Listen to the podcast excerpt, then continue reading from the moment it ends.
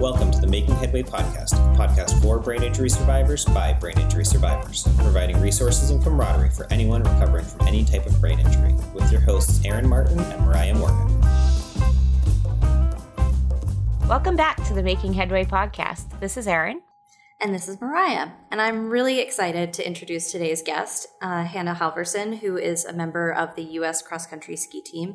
Hannah is a friend of friends at this point. We have a Truckee, California connection. And I'm really excited to talk to you today, Hannah, because it sounds like we have very similar brain injury experiences. Um, not too many of us have been hit by cars. So it's nice to meet someone and hopefully, you know, connect um, with our stories. And um, so, thank you so much for joining us today. And why don't we start by jumping right in with your story? How did you wind up on this podcast? yes, I, I'm happy to be here. It's exciting to meet you and hear more about your story as well and, and share, but I'm definitely here by unfortunate circumstances, which I'm sure is the case for many. But in mm-hmm. November of 2019, I was crossing a street and I was hit by a car at what the police estimate was 25 miles an hour. And I was mm. lucky enough to get on the hood, so I didn't get ran over. So there's the good part. But I did get hit and then um, fall off the car. And that's when I hit my head and had a pretty significant traumatic brain injury and a concussion and several large hematomas, which is big like bleedings in my brain and that has been a long recovery process and now mm-hmm. now we're here. Yeah. Um, that's pretty much exactly how i sustained my brain injury is on the hood of the car which was actually not the bad part. The bad part was the the driver braking and the inertia pushing me forward and my head hitting the pavement. It sounds like kind of the same. That is wild. Yeah i think that when I got up on the hood, I had actually just hit my knee because I think I jumped a little bit and the hood kind of. Yeah, me too. I fractured my knee. okay, yes. So I've had knee surgery. Yeah. I had to have two ligaments, uh, one replaced and one restructured. And I think that the head injury came from the same. Mine, she didn't break, she kept going. So I was on the hood for maybe 100 meters and then I tumbled off. Oh, wow. Wow. How did she not break? Right? Like, did she even I know she'd hit you? Yeah. I think that, uh, I think she was just a bit overwhelmed. I mean, you don't expect. um, I guess that's fair. I don't think it was an act of recklessness. I think she's just was so overwhelmed that it took her a second to respond. And yeah, 100 meters yeah. goes fast in a car. It's yeah much time, but yeah. yeah, maybe that's better than breaking because I I don't know. Just keep flying. yeah, because I I flew, um, so I don't know. You know, it honestly neither is neither is preferable. I'm sure. So, um, so I'm curious. Do you have like do you remember um, what happened after that? Do you have a good memory of it? I have nothing, which. I think is probably a blessing in disguise because I don't have mm-hmm. a lot of fear or anxiety around cars or anything. I don't really remember much from the week before, and I don't really remember. I don't remember anything from the two weeks after, mm. and vaguely anything from the third week. So I lost. Yeah, yeah it's just like a p- patch in my life that has been filled in by the people who were there, but I have no. Yeah. Memory. Yeah, it's a recurring theme for us is like the level to which we all have had to fill in our own stories using firsthand accounts for sure. So, yeah.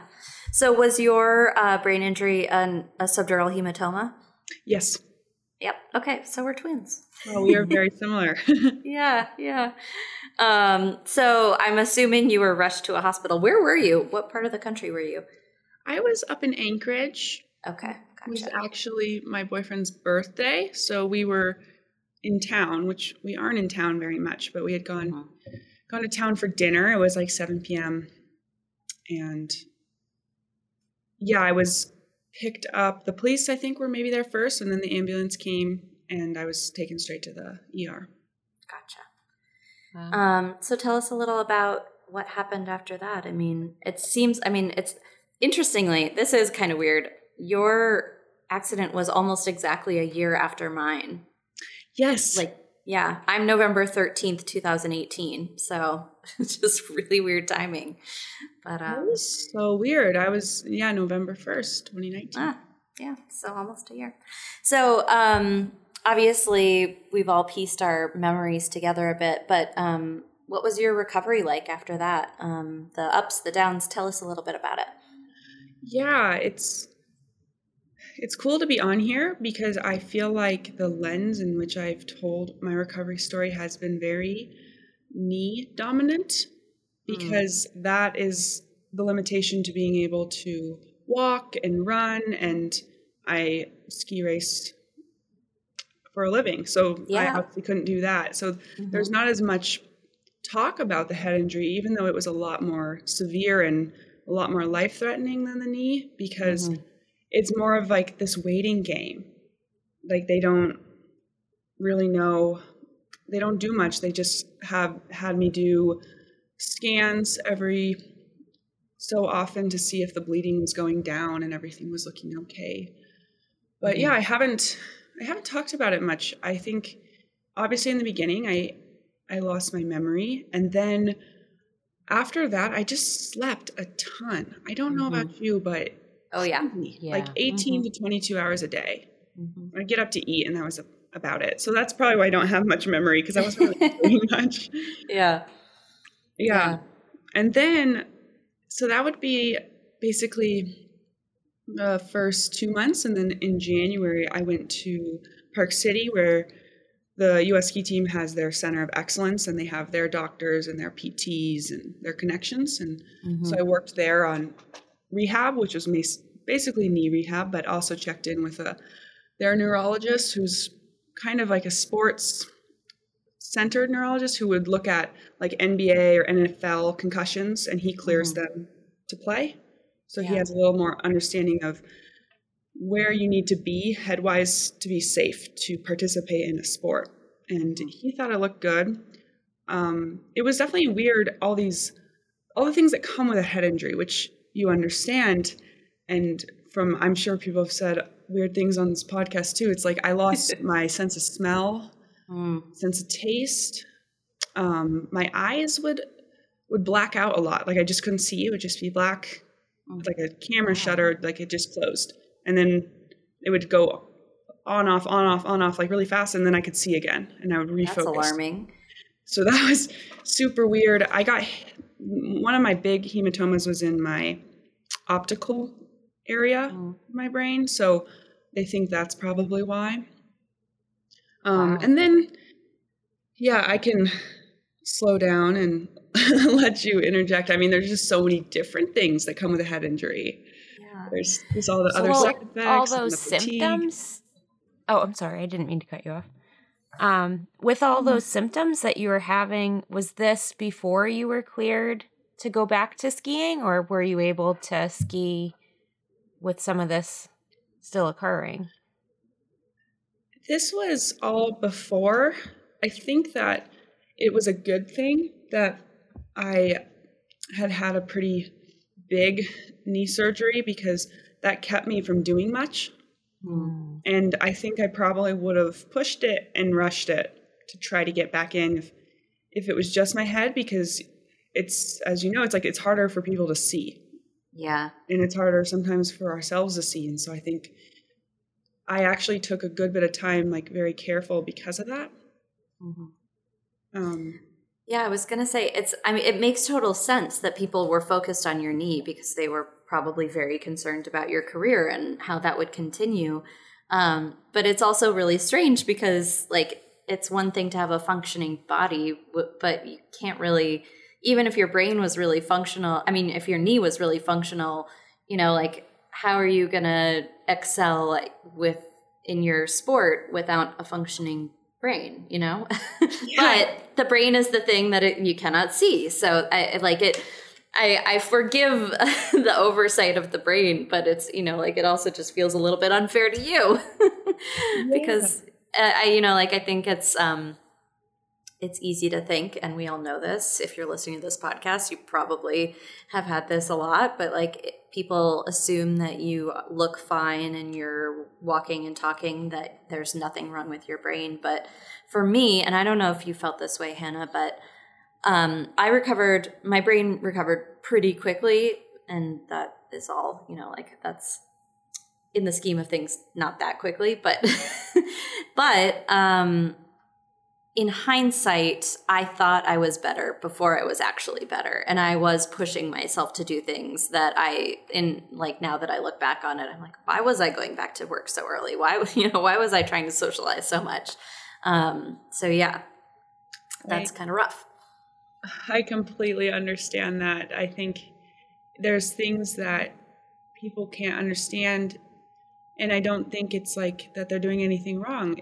We are visual people like we can't see mm-hmm. it like my knee it's easy i'm i'm in a wheelchair um yeah but with my head i don't know if it was the same for you like i would respond so extreme to things like i have five younger siblings and during christmas and stuff like they're just playing and, and kids are loud and usually i don't even notice it and it was just so loud like it made mm-hmm. me almost feel ill yeah and how like how are people supposed to understand that yeah. But it's so stressful. Like I don't understand why I would respond so extreme. And it's a little bit what you're saying too, is I didn't even realize that my emotional responses to things were extreme until until now. And now I look back, I'm like, that was a little out of the like right range of response. Like I'm a little too stressed by that or a little too angry about that. Mm-hmm. Like it was just all my emotions were very dramatic. Yeah. Yeah. Yeah. Well, I mean, what we've learned through the podcast, which I don't know that I would have learned any other way, is that those reactions are often the result of many different things. It's like, you know, fatigue of the eye, fatigue of the brain, hormones. I mean, there's so many things involved. The brain is such a complicated organ. Um, so it makes sense. It's just in that moment, I totally get it. It's like, it's not like you've done a ton of research on the brain prior to your brain injury. So uh, as you're going through it, it's hard to notice when it's happening. And also, if you do notice, you don't have an explanation for it usually. So, yeah. Yes. Mm-hmm. Yeah. I feel like I'm a pretty, um, especially in groups, I'm a pretty quiet person, and I became much more unfiltered and more mm-hmm. combative, mm-hmm. like more like, mm-hmm. oh, I don't agree with that, which mm-hmm. isn't my personality it's mainly the change that's weird to me. Not that I was a horrible person, but just that's not me. I don't yeah. usually pick fights. yeah, my bleed was I, I, had a totally different type of injury. Mine was um, a spontaneous um, subarachnoid hemorrhage, so a different layer of the brain um, that I uh, sustained while I was working out. Like I had no trauma that caused it. But what you're saying, like those extremes and like being a little more argumentative and um, stimulation really you kind of get overstimulated more and just like have a totally different response like that resonates so heavily with my injury too um yes. it's yeah it's amazing what it can do it, it's crazy and i think that it's not only that other people can't see it i can't see it so it's hard for me to mm-hmm. know like is this real? Like, am I acting this way because of this head injury, or is this actually this frustrating or this stressful? I can't tell. And I think it's really easy to almost dismiss yourself. Like, I, I, yeah. I don't know if I'm tired. I don't know if I have a headache because mm-hmm. it's it's so much more vague than like yeah. if yes. knee hurts. That's so obvious. Mm-hmm. I yes. I completely agree. And then usually, if I'm questioning it, then I I, it's just my personality type, but I tend to push too hard. And then it's too late sometimes because then I'm then I get like no pun intended hit over the head by whatever fatigue it is that I'm feeling. Like I I exhaust myself because I'm like I'm fine, I'm fine. I think I'm fine. I think I'm fine. Oh my god, I'm not fine. Yep. so mm-hmm. yeah, I, I had the same experience. Like if I could tell myself something, if I could go back, it would be this: as soon as you start to feel tired, just stop mm-hmm. because I would always do the same. I would push through because it wasn't it wasn't actually stopping me yet from doing things. I just felt tired or my head hurt a little bit and then it would get so bad. Yeah. If you just you have to stop when you first get those signals and just Yeah. be a little kinder to yourself. Yes, we Yeah. agree with that one. If if I've learned anything through this whole process, and I am one of those people who has not been kind to myself because I'm a little bit of an overachiever, it's like, you know, you're always trying to do better or have some kind of accolade or, you know, be noticed by other people for what you're doing. And that's not always best for you, actually. Um, so, yeah.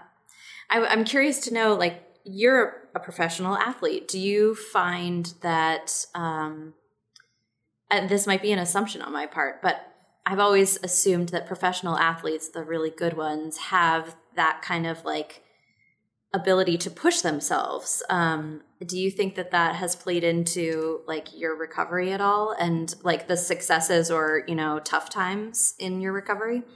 Yes, I think probably more than anything else. I think it's positive in ways because I'm very uh, goal oriented. So if now I can't ski, it's like, okay, my goal is to get better. So this is where I need to get, and this is the timeline. And so this is what I have to do each day and each week and each month. And, and so that's really good because I can be very productive. But it's also not good because you, I'm the same as you. I'm a high achiever, so I, I kind of am like, no, you're not that tired. You're being lazy. Mhm. Just do it. Just Mhm. toughen up. Just keep going. And I think that kind of got actually slowed things down Mm. for me just by trying to do too much too early. Yeah, I assume that like in your training, you're probably used to pushing yourself really hard. And so that's got to be tough to like snap out of that mentality a little bit because when you, when you're recovering from- from a brain injury, you don't really it's not best always to do that to yourself to keep pushing, you know. Exactly. Yeah, and like the association we have with with giving up or giving into fatigue is a bit negative as a high level Yeah. athlete. Yeah, Like- you're supposed to push through it, right? You're supposed to be like, I might be tired, but I can still do this. And Mhm. and that's what helps you move forward when other people would step down.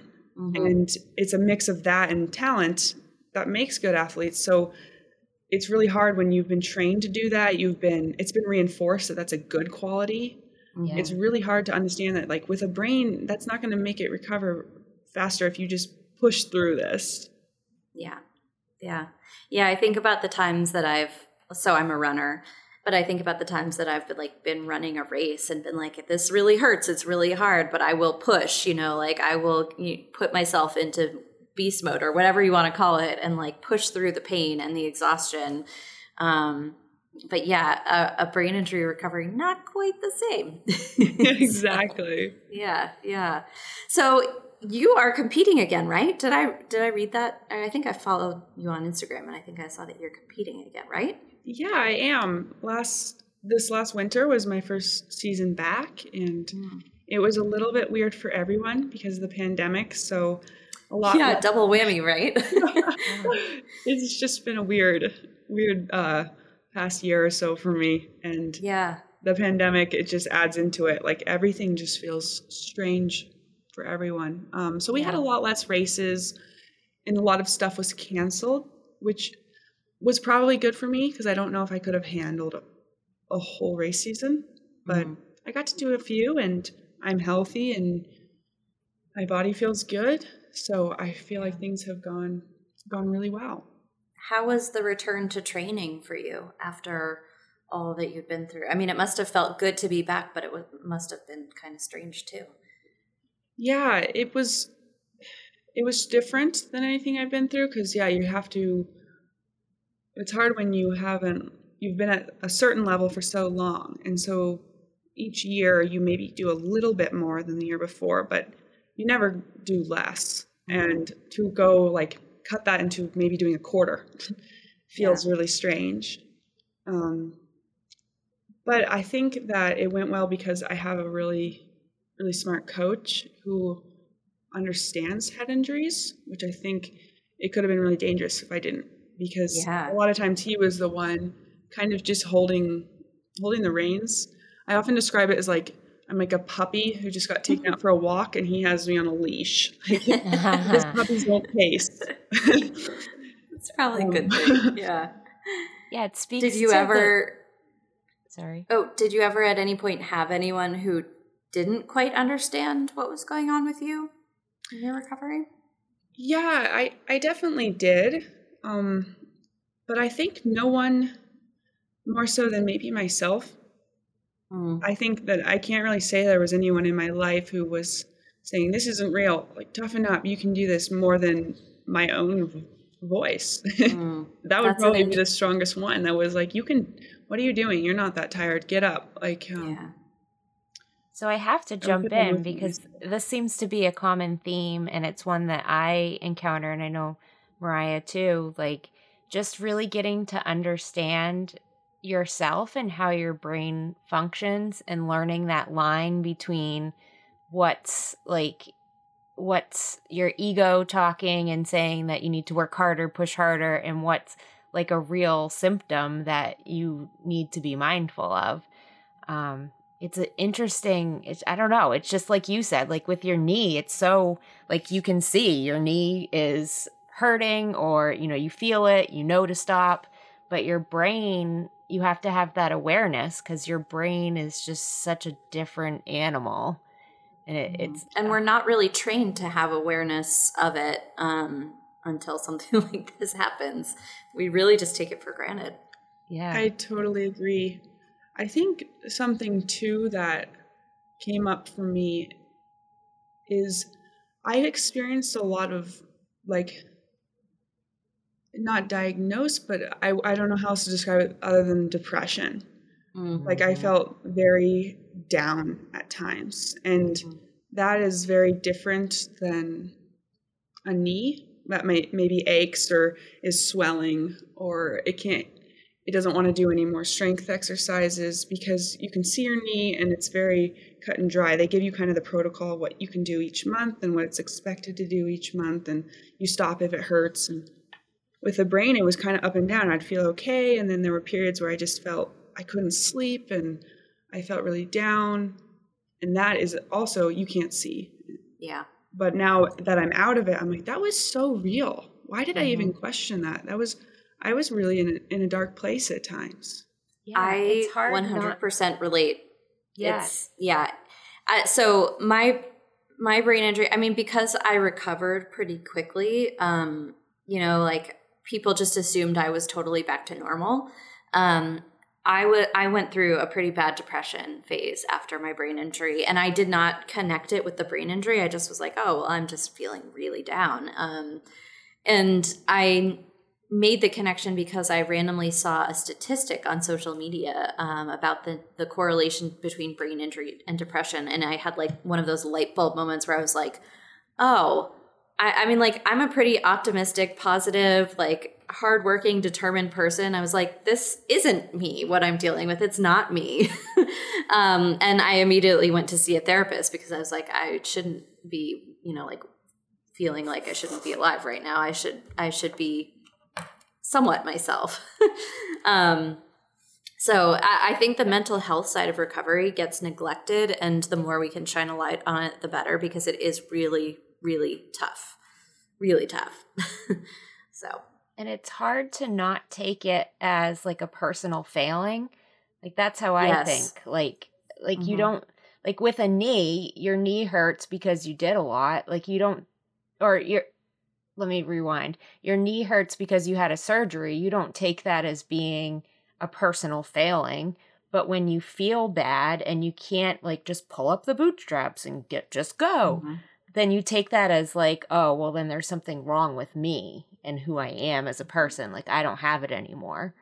Um I, and that Yep.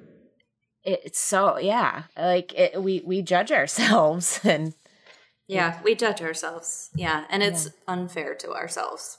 Yeah, yeah, I think the second cuz I started I have a sports psychologist through the team that I work with and he does a lot of clinical work too so i started working with him on this like once a week and the second I was able to just admit that this was happening, I realized I'm like, that's not so bad. Like I wouldn't judge someone else for yeah for experiencing those things. And it almost like became an easier thing to carry, even though I still was feeling that way. I was not not hating myself for feeling that way. And so it was like half the burden. It's so yeah. worse if you're depressed and you're beating yourself up for being depressed. That's too much. Yeah, or not willing to acknowledge it, which is almost, you know, 10 times as bad because yep. you can't get help that way. Um, but yeah, but that's yeah. great to hear that you had a resource for that on the team um, kind of built in. Yeah, I think that was really key um, because other than that, it was so focused on my knee and it was getting better really well and it was moving smoothly and I didn't have any holdups with my knee. So they would just keep saying, Yeah, everything's going great. And I would kind of be like, I don't feel like everything's going great. Like, I don't want to get up in the mornings. I can't fall asleep mm-hmm. at night. I don't really want to be around other people. Like, something doesn't seem like everything is going so great. But then it's the same thing you're saying. Like, I would think, that there's something ungrateful about me is often the yeah. thought. Like I'm not grateful. Yeah. I'm a I'm a spoiled brat. yeah, kind of like you need to that. Yeah, you start beating yourself. It's especially, it.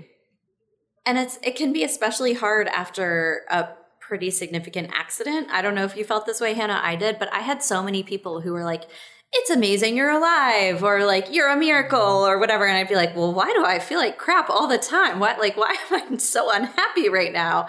Um, it like almost makes it worse because you're like everybody's telling me i should be happy. What's wrong with me? So. Yep. I come i the same thing. Like i kept getting letters and messages and people would message on my instagram posts and everyone was so good to me so mm. supportive and i was like how is this not enough? How isn't because when you're experiencing that like that is good you should be supportive but that doesn't make you not depressed. Yeah. Yeah and just someone telling you you're an inspiration does not make you feel like an inspiration it turns out.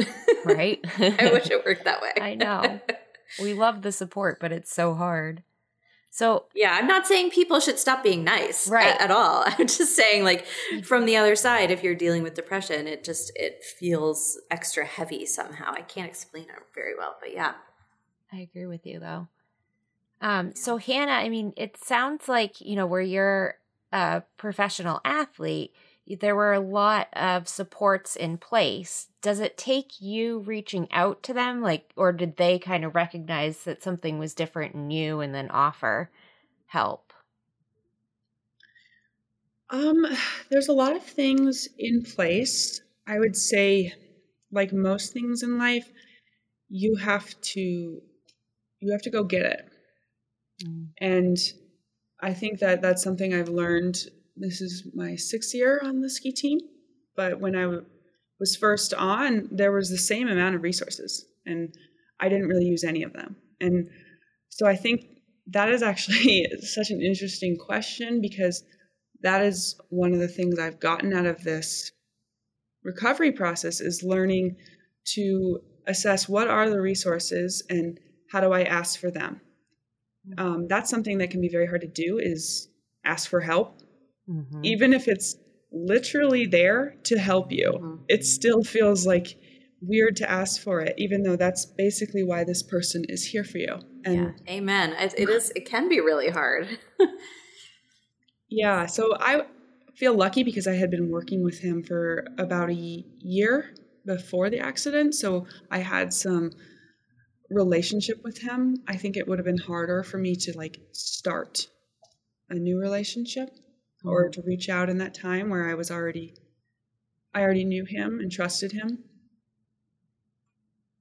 Yeah, absolutely. Because it can be so hard, like when you're going through it, to realize even what's abnormal or what's something you could get help for, or that there is mm-hmm. help.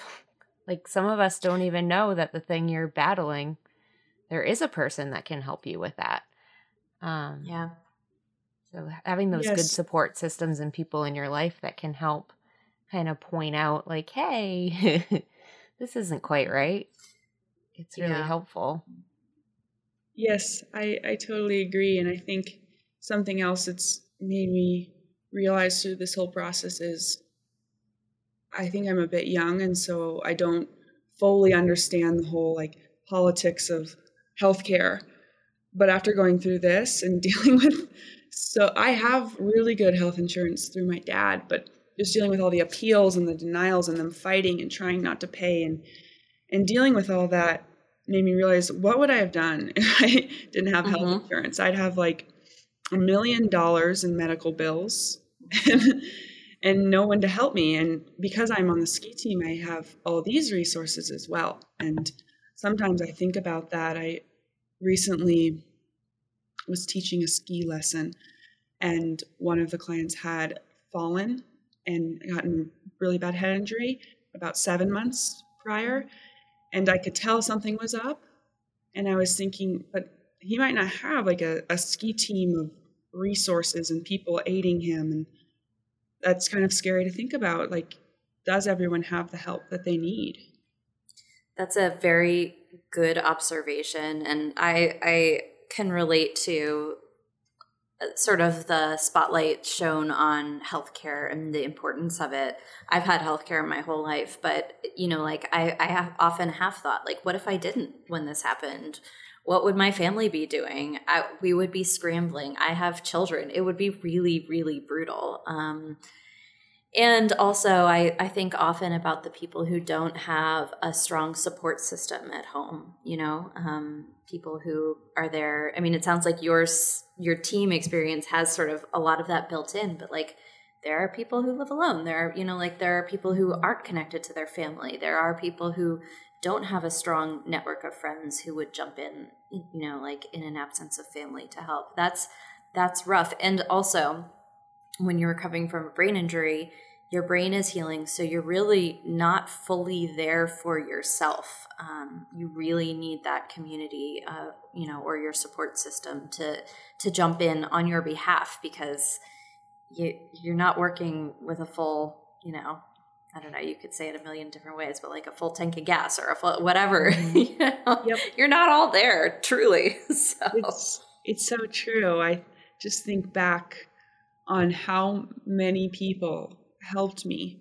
And it, that adds up to so much more than the amount of work I've personally done because I've had like I was living at my grandmother's for a bit on basically on her couch and she's re- refreshing the ice machine and giving me my blood thinning shots and handing me medication and checking in on me and driving me to physical therapy.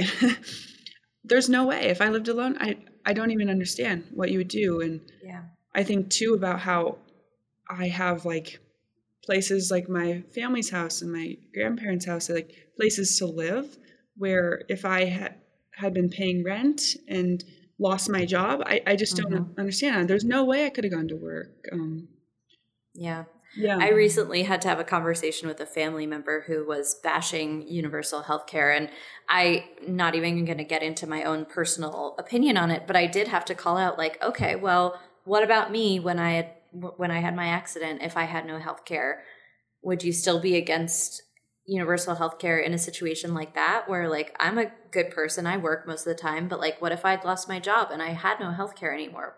What then? What would you propose that I do? What would you propose that my family do? um and that kind of shut them up a little bit, but you know, I, I think in all, at least for me, not only have I been forced to be kinder to myself in all of this, but I've also, I think, learned to be kinder to others and, and my opinion of um, what giving to others means. Yes. I, I really like that. I think yeah. it's it's a big theme out of this. Um, I can feel very independent, and I realize that's a that I'm falsely independent. Like I'm so dependent on all these other resources, and and we all are, and we all have a right to that. And mm-hmm. that's something I've thought about a lot through this, is because it is, it has been really hard, but I I've been able to do all this because I have all this support, and I think that in itself is a privilege to have support when you do go through something hard. Mm-hmm. Yeah, that's a good way of putting reminds it. Actually. Us, yeah, it is privilege. Our, it mm-hmm. is, yeah, and it reminds us of our um, interdependence.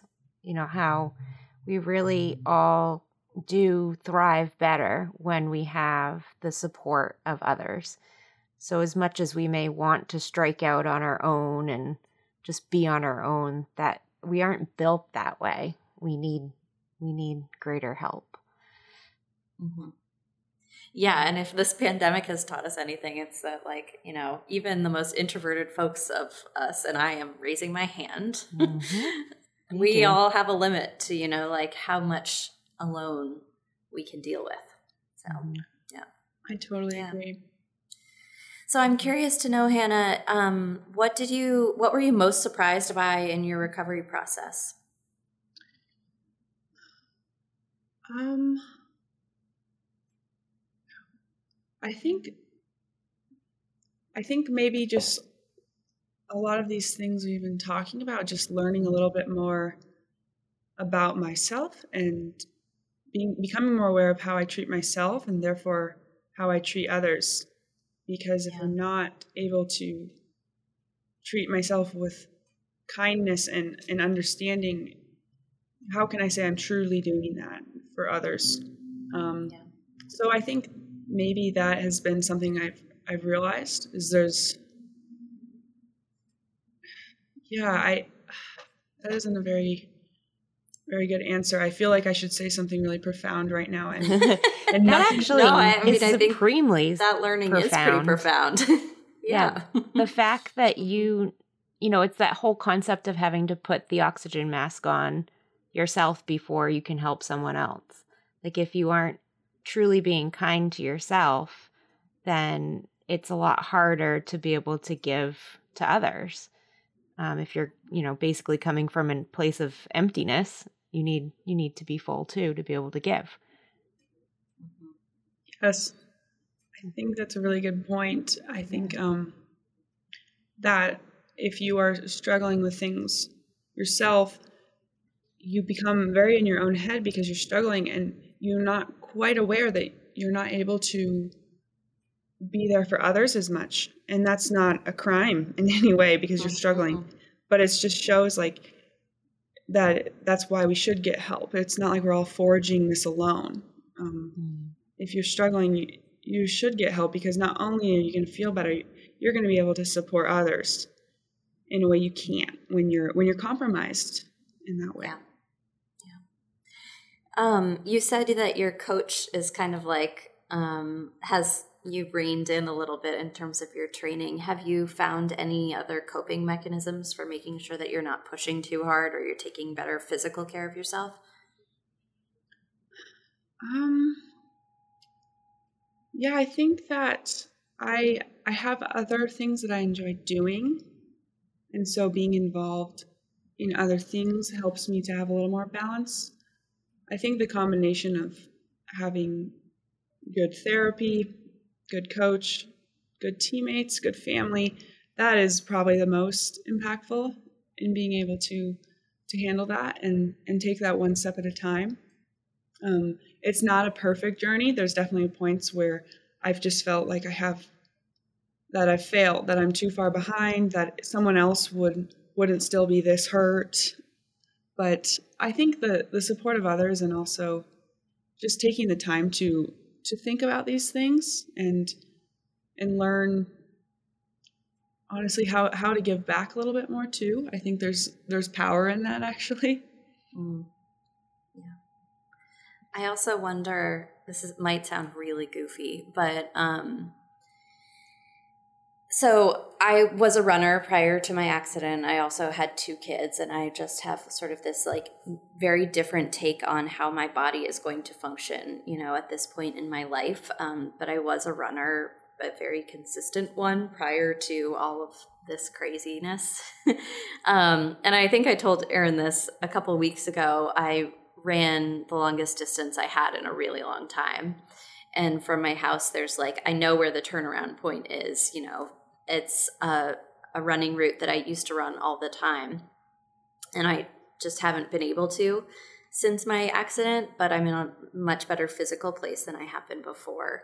And I, two weekends ago, ran to that turnaround point, And as soon as it came into view, I started getting choked up out on my run.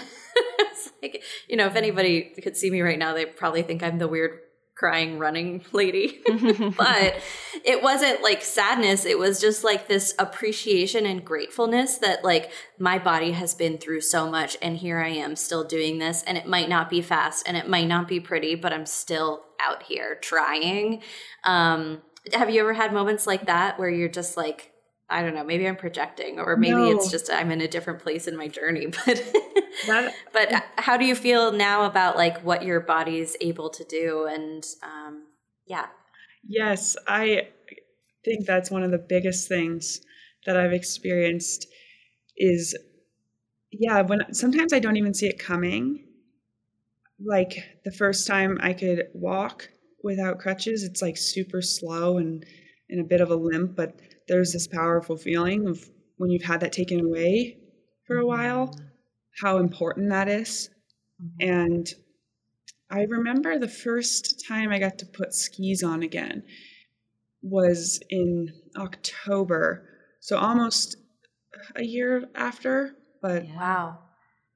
That must have felt like a long year for you. Yes, it was it was a long year of sleeping in brace and and all this therapy every day. And I remember like it snowed, so our team was going up, and I was cleared to ski, and I didn't really think much of it when I was heading it up. And then when I was like putting my skis on, I, I started to cry, and I'm with my team, so I'm like, what is happening? Like, why, why am I crying now? I didn't even think it was a big deal, but yeah, you have this realization that this isn't something you're entitled to. This is this is a gift and this is uh-huh. special just to be able to ski um, to be with your teammates to do what you do. I feel like i've had a lot of that. And the other thing that i you reminded me of is just a, a better ability to appreciate things even if they're not perfect.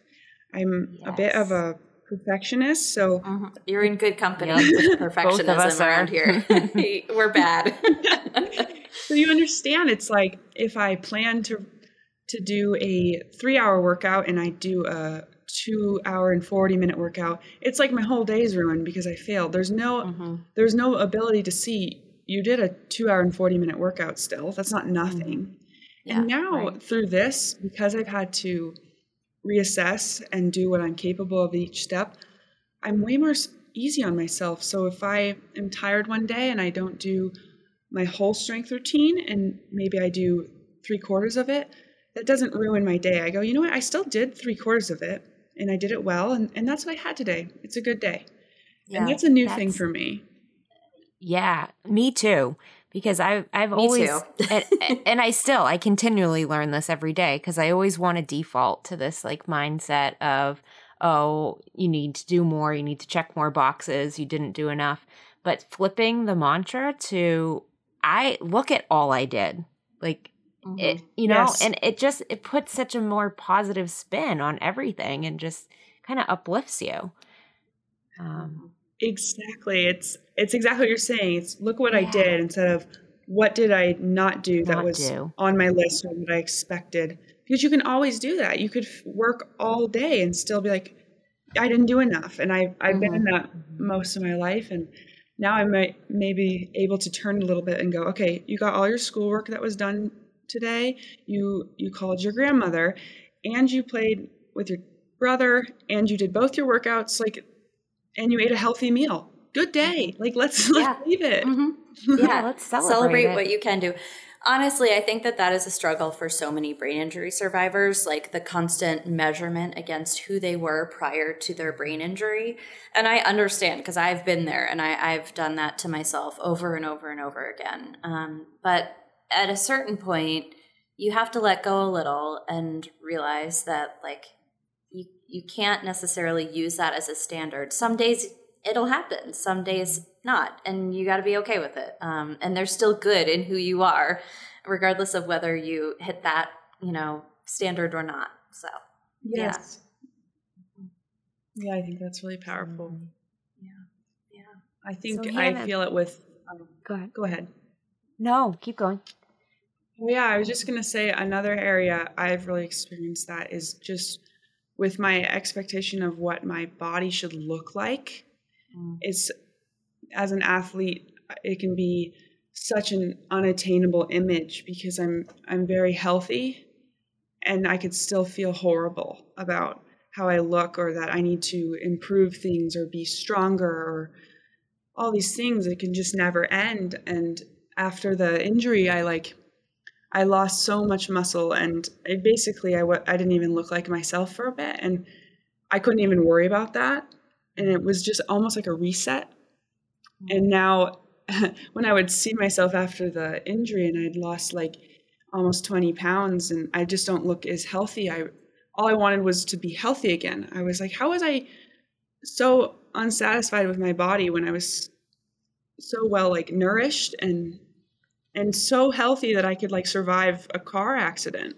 Yeah. Um, I just want that. And I think that has been a big shift for me too is a focus more on I want to be healthy, but I don't need to like pick on every little thing about myself. Yeah, that's right in line with the, you know, kindness to oneself learning, I think, is um, the visual too. Mm-hmm. Yeah, it's interesting. After I left the hospital, I think I lost like 20 pounds within, you know, a week or two. I was rail thin. Like I, I had to buy a couple new pairs of clothes because I wasn't fitting in my old clothes. And I had somebody like jokingly say to me like, "Oh, I want to go on the brain injury diet. You look great." And I, I just remember being like, "What is wrong with you? Why would you say that?" I would gladly take. I mean, like I've never been one of those people who's like terribly unhappy with my weight.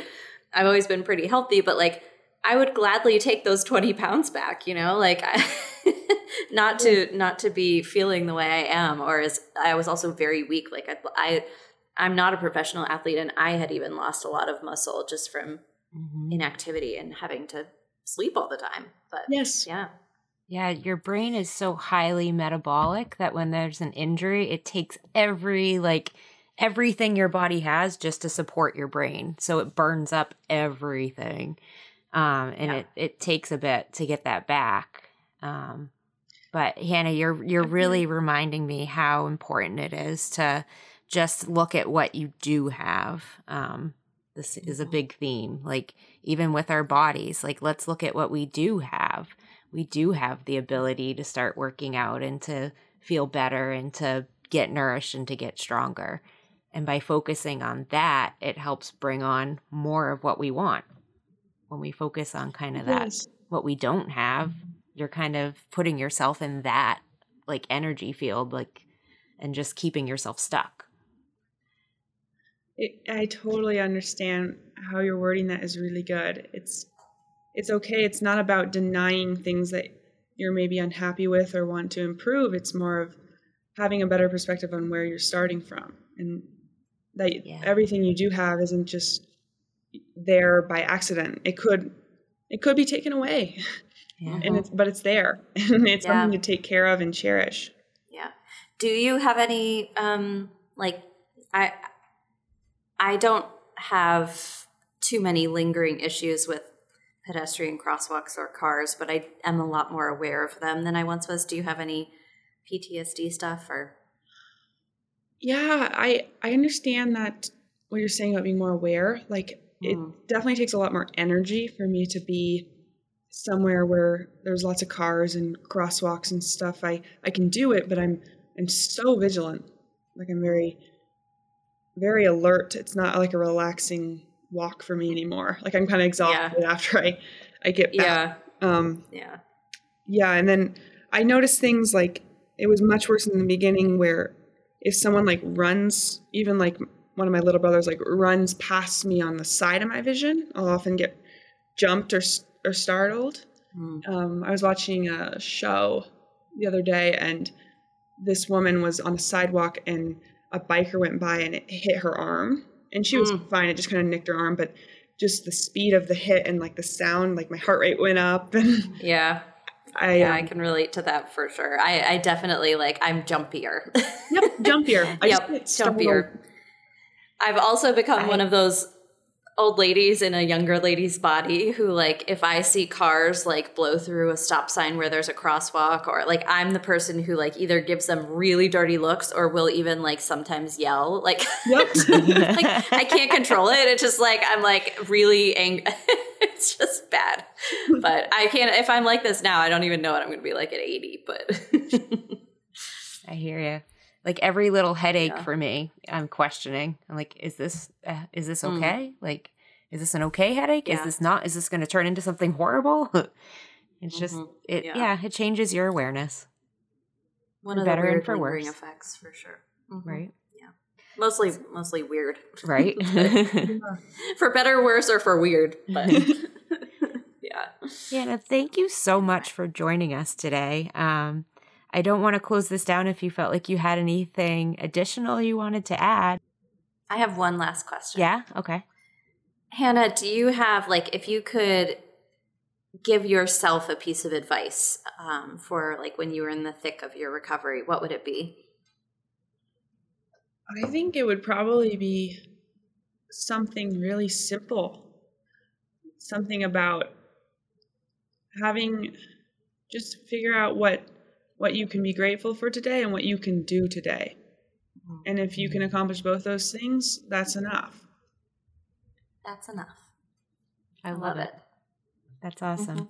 So, for anyone wanting to follow Hannah Halvorsen, um, she does have an Instagram account. It's at hannah.ghalverson. And um, as we mentioned, she is um, on the Olympic cross country ski team. So, um, you can certainly follow her there and see how she's doing. So, thank you, And everybody. Hannah will be cheering you on. Thank Keep up you. the good work. Thanks for having me on. This was really nice. Yeah, absolutely. So, this is Erin with my co host Mariah signing out. Bye. Hey everyone. In case you're wondering what Erin and I do for a living, it's not podcasting. I work in marketing, Erin's a nurse, and this is just a side project that we love. we really do enjoy doing this and we've enjoyed being part of the community and building up a group of listeners you guys probably don't even realize how much you help us out um, just by supporting us if you were looking to do a little bit extra uh, we would love to have your ratings on apple or whichever podcasting service that you use Or if you hear us talk about a product on the podcast, we do include those links to Amazon in our show notes on our website. Your purchase after you click on the link just gives us a tiny little kickback, nothing much, but it helps us pay our bills. And if you were thinking, well, this isn't enough, we want to do a little bit more, on our website at www.makingheadwaypodcast.com, we have a donation page. Any proceeds we receive, we give 10% to our favorite brain injury nonprofit of the moment. So if you are looking to do a little bit more, that would be a great way to support us. Again, we appreciate you guys oh so much. Thanks so much for your time and your ongoing support. We love our listeners, and we'll talk to you next week. Bye. Thanks for joining us on the Making Headway podcast. For more information and show notes, visit makingheadwaypodcast.com. Subscribe to the podcast on your favorite platform and leave us a review. Check us out at Making Headway Podcast on Facebook and Instagram and share with your friends. Catch you next time. All topics are intended to be used for educational and entertainment purposes only. The podcast is not to be used as a substitute for medical advice. Always consult with your healthcare provider for any issues or treatment considerations you may have. For our full legal terms, please see our website at makingheadwaypodcast.com. This podcast was recorded, mixed, and mastered with love at Stoutheart Studios. Sun rises across the ocean